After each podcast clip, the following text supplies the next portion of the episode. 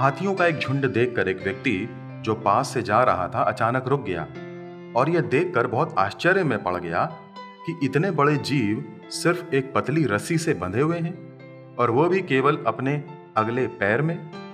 बहुत सहज है कि वो हाथी कभी भी उस पतली रस्सी को तोड़कर आज़ाद हो सकते थे। पर ऐसा क्या था जिसकी वजह से वो ऐसा नहीं कर रहे थे? उस व्यक्ति ने पासी उनके महावत, अर्थात प्रशिक्षक को देखा और उसके पास जाकर पूछा, ये हाथी ऐसे चुपचाप क्यों खड़े हैं, जबकि ये आसानी से उस रस्सी को तोड़ सकते हैं? महावत ने कहा, ऐसा इसलिए है क्योंकि जब ये बहुत छोटे थे, तब से हम इनको इतनी मोटी रस्सी से ही बांधते आ रहे हैं। और तब ये रस्सी काफ़ी मोटी थी उनके लिए और मज़बूत भी थी। लेकिन जैसे जैसे ये बड़े हुए, उनको पता है कि ये रस्सी नहीं टूटेगी और अब वह प्रयास नहीं करते। बहुत आश्चर्य की बात है ना?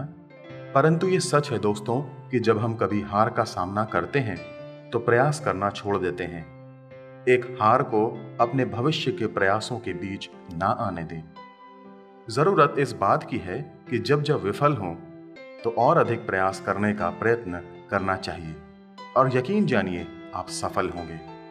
बाइबल में लिखा है, जो काम तुझे मिले, उसे अपनी शक्ति भर करना।